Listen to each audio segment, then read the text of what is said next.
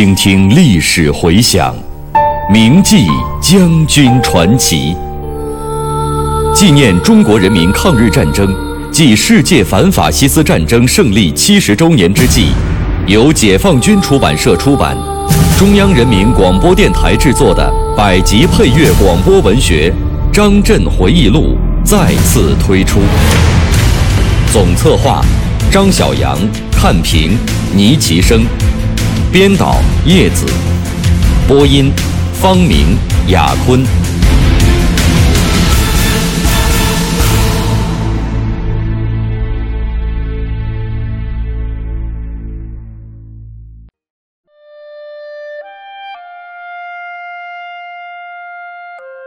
张震有个座右铭，叫做“无私无畏，无求无失”。他勉励自己为党的事业要敢于坚持真理，对个人的事情不要去斤斤计较。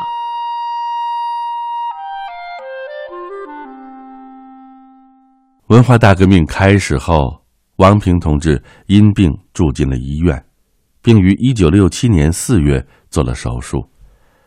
可是造反派还总是去干扰他。为了让王平同志安稳治病、尽快恢复，五月十三日，我给军委叶副主席、总政肖华主任发去急电，报告王平的病情。军区总院认为，至少尚需全休三至四个月，最好到外地治疗。十七日，总政复电，同意王平同志全休疗养。二十一日，叶帅也给军事学院党委并南京军区党委发来急电：王平同志因病刚做过手术，根据他的病情尚需恢复一个时期，请你们转告军事学院各战斗组织，待王平同志病情好转后，再去听取大家对他的批评和意见。这样就使得王平同志得到了治疗休养的条件。王平同志在文化大革命中身陷囹圄达五年之久，直到一九七五年四月才重新恢复工作。一九七七年底，他从武汉军区调任总后勤部政治委员，我们又共事两年多，相处依旧十分融洽。一九八五年，他响应中央的号召，退到了第二线，我们的交往依然很多。一九九八年初，王平同志病情加重，我时常前去看望。在他弥留之际，我一直守候在他的身边。失去了这样一位老领导、老战友，我彻夜难眠。一九六七年十一月下旬，我回到了学院，立即被一派群众组织看管起来，住进了。汽车连的简陋平房，继续接受审查。而另一派群众组织为了直接批斗我，精心策划了一个劫持行动。一九六八年五月二十二日清晨，他们趁我上厕所，突然用绳子套住我的脖子，强行将我从两米多高的围墙吊拉过去。我顿时昏死过去，好大一会儿。才苏醒过来。随后，他们又将我在地上拖拉了几十米，还用铁棍猛打，致使我全身多处出血，沾满衣裤。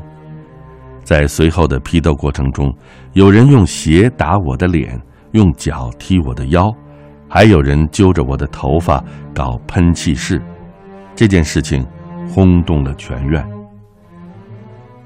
在我的生命都没有了保障的危急情况下，林松派二儿子连阳带着血衣直奔北京，找到了老首长粟裕的办公室。虽然被秘书挡驾，没有能够见到粟总，但是粟总知道以后，马上向总理办公室报告了情况。周总理立即给许世友打了电话。许司令员派江苏省革委会副主任吴大胜到学院传达周总理的指示，要求他们注意张震的安全，不能再发生问题。在南京军区的安排下，我又住进了军区总医院。医生看到我脖子上深深的麻绳印记，气愤地说：“太野蛮了。”从五月二十六日起，我又连续呕吐十多天，不能进食。如果没有上级的关心，我恐怕难有今天。受到这样的摧残，我的家人和身边的工作人员都非常气愤。但是我始终认为。这笔账要记在林彪四人帮的头上。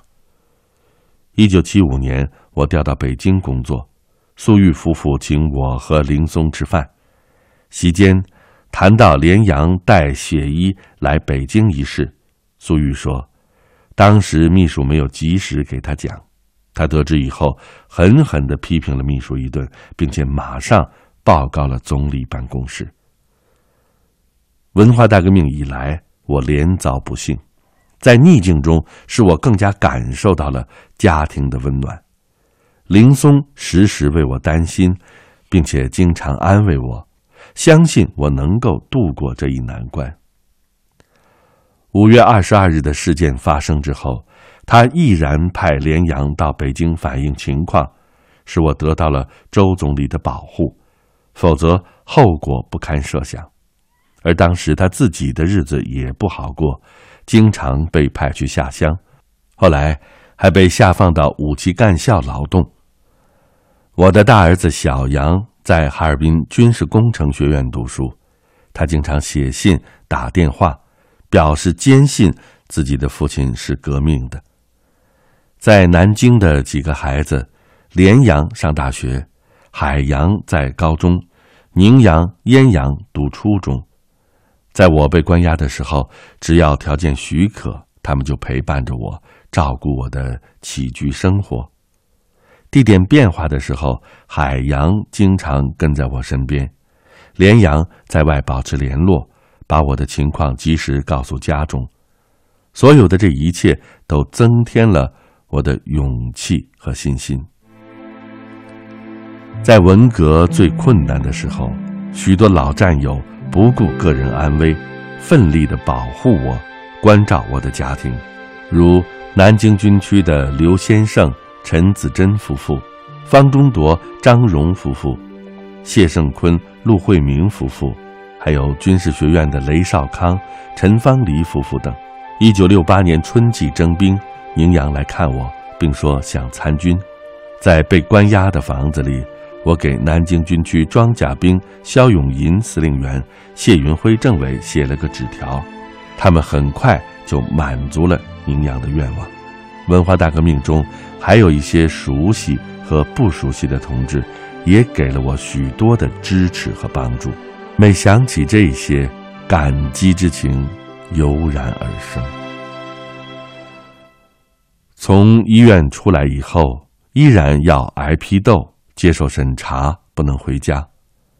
我常常回想起文化大革命以来的种种情况，百思不得其解。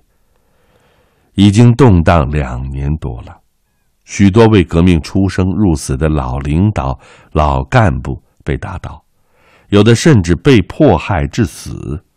很多地方党委政府工作瘫痪，社会秩序失控，一片混乱。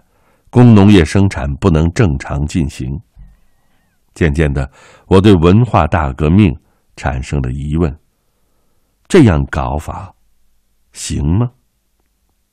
一九六八年八月，军委办事组决定，对于军事学院实行军事管制，由南京军区派六十军的少数干部战士执行。此前，由地方派来的工宣队已经进驻学院。这样，军管会、工宣队就共同负责对我的审查。十二月二十六日，学院成立革命委员会，对我的审查仍在继续进行。一九六九年二月，军委办事组决定撤销军事学院，消息很快在全院传开，弄得人心惶惶。当时学院有句话叫做。活宝没人要，死宝有人抢。所谓活宝，是指从刘帅起精心培育起来的一支优秀的教研队伍和干部队伍。学院撤销以后，他们大都没有得到公正的对待，自然也得不到正常使用。直到文化大革命结束之后，我和王平政委联名给军委写信，引起了军委的重视，才逐步得以解决。但是，许多教研人员工作的黄金时代已经逝去。实在是不小的损失。所谓“死保”，是指学院大量的物资装备。学院撤销以后，教研人员呕心沥血编写的教材资料散失殆尽，全院同志艰苦创业、勤俭节约购置的教学设备和器材均遭到严重破坏。有的人为了要樟木箱子，把里面的档案资料一捆一捆的扔掉，实在是可惜。看到自己学习工作多年的学院落到了这种境地，愤慨万分，而又无力挽回。这笔账也要记在林彪四人帮的头上。文化大革命运动使军事学院遭受了一场浩劫。这所由刘伯承元帅亲手创建，曾经为我军培养了近万名高中级指挥干部，享誉全国乃至世界的我军高等学府，从此不复存在，损失难以估量。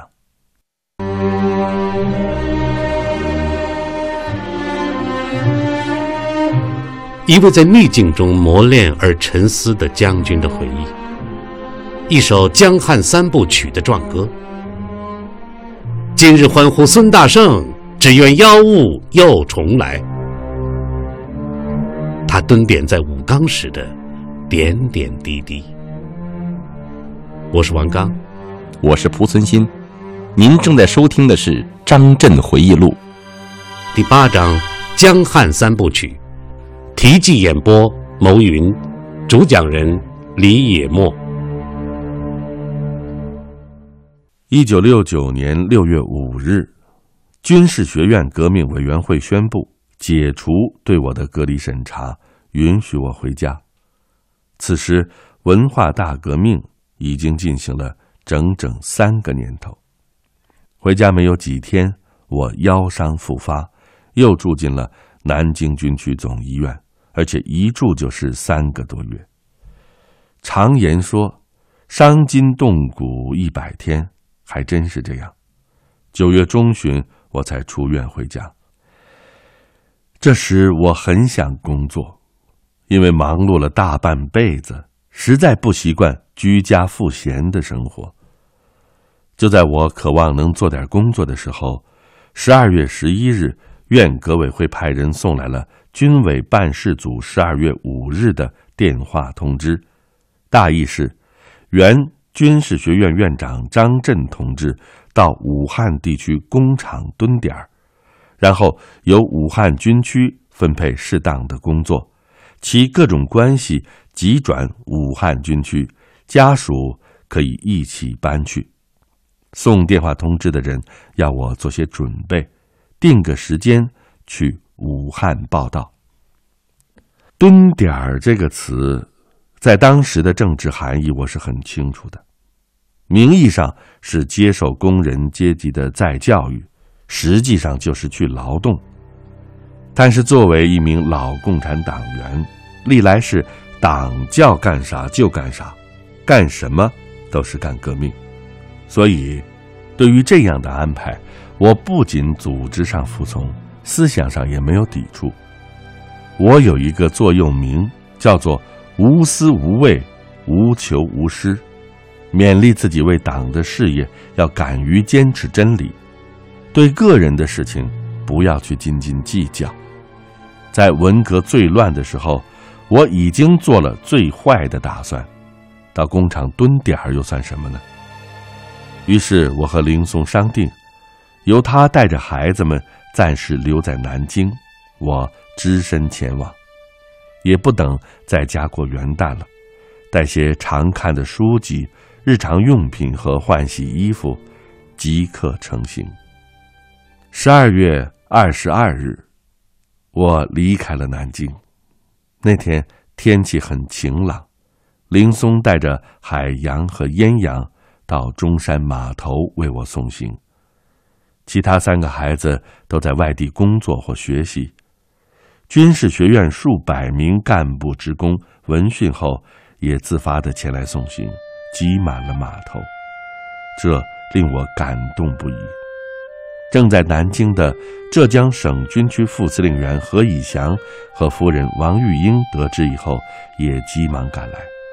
我与他相识三十多年，真是战友情深呢。如今江边握别，心里头有多少说不出的话语啊！陪我同行的有秘书吴德培，还有武汉军区派来接我的一位干部部的干事。林松和孩子们没有悲伤，只是依依惜别。一声长笛，客船渐渐离岸，我向送行的人们招手致谢，方觉此次离别不同寻常。作为解放南京的历史见证人之一，我在这里前后生活了十七年，对他有着故乡般的感情。住在这里的时候不觉得怎么样，一旦要离开，特别又不是正常的工作调动，我怎能不思绪万千呢？渡长江，战上海，接管城市，清扫残敌，准备打台湾，致力守海防，搞部队建设，抓院校教育，一幕幕的就像过电影似的浮现在我的眼前。从南京到武汉，客轮逆流而上，沿途过望江，经彭泽，泊九江，入武穴，或有历史文化遗迹，或有革命斗争旧址。经过这些地方，总会引起一些联想。武汉之行，尽管是去蹲点儿，但是毕竟有了为党工作的权利。只要一息尚存，就要努力为人民服务，不管做什么都要尽力做好。想到这里，思绪渐渐平静下来。但是，一想到还有许多老领导、老战友，此时还在被看押之中，还在等待着解放，我的心情又变得沉重起来。经过。两天的航行，我于二十四日来到武汉。武汉是江汉重镇，具有光荣的革命传统。战争年代，我曾经到过这里。这一次来，武汉军区派了一位助理员出面接待，把我安排在位于武昌的军区第四招待所，这里旧称曹家花园。听说过去是一位姓曹的。大户人家的私宅，一些老战友得知我到了武汉，先后前来看望。因为是劫后相逢，我至今还能记得他们的名字：有一军军长朱启祥，河南省军区原政委何运红，昆明军区参谋长崔建功，武汉军区副参谋长李光军。还有抗战时在新四军四师当过机要员的董其峰等，在武汉军区担任副司令员的林维先、姚哲也闻讯赶来。战友相见，分外亲切。我是一个已经被打倒还没有复出的人，此时此刻，也只有相知甚深的老战友才来看望，不论。话语多少，都是个安慰。武汉军区司令员曾思玉、政治委员刘峰也分别来看过我。我与曾思玉是红军时的战友。长征到达陕北之后，陕甘支队整编为红一军团，曾思玉任军团通信主任，我任第四师通信主任，工作上有联系。解放以后。我们俩又一起在军事学院战役系学习，相互间比较熟悉。我与刘峰是第一次见面，他自我介绍是河南渑池人，在参加宁都起义后当的红军，在南雄水口战役时当战士。他还说早就知道我的名字，但没有见过面，因为是初次相见，还比较客气。一九七零年一月三日是星期六。曾思玉和刘峰一起找我谈话，说安排我到武汉钢铁公司机械总厂蹲点。我当即表示服从组织决定，下周一即可前去。提起武钢，冶金工业战线的人们都很自豪。它是新中国成立以后第一个五年计划期间，由苏联老大哥帮助兴建的一个大型钢铁企业。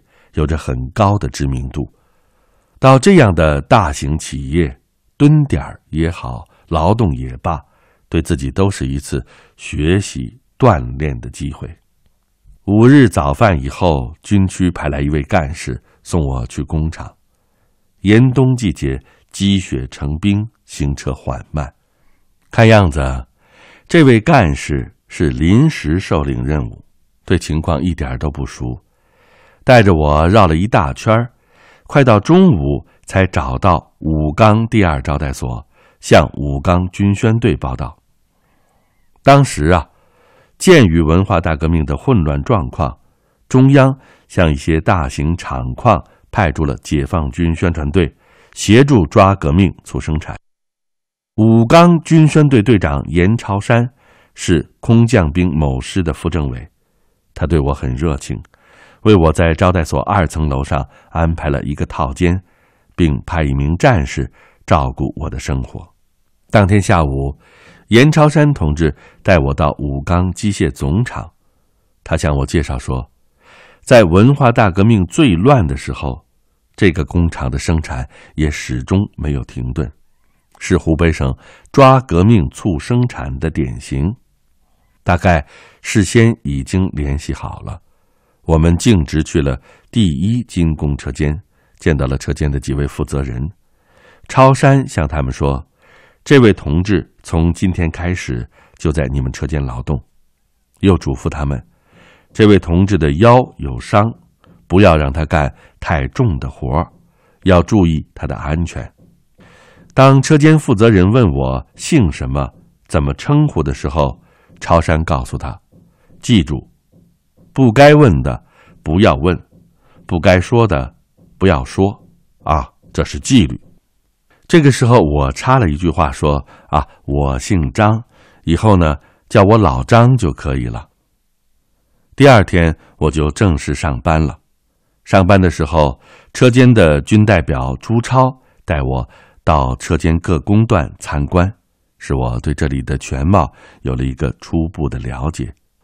从此开始了我在武冈将近一年的蹲点生涯。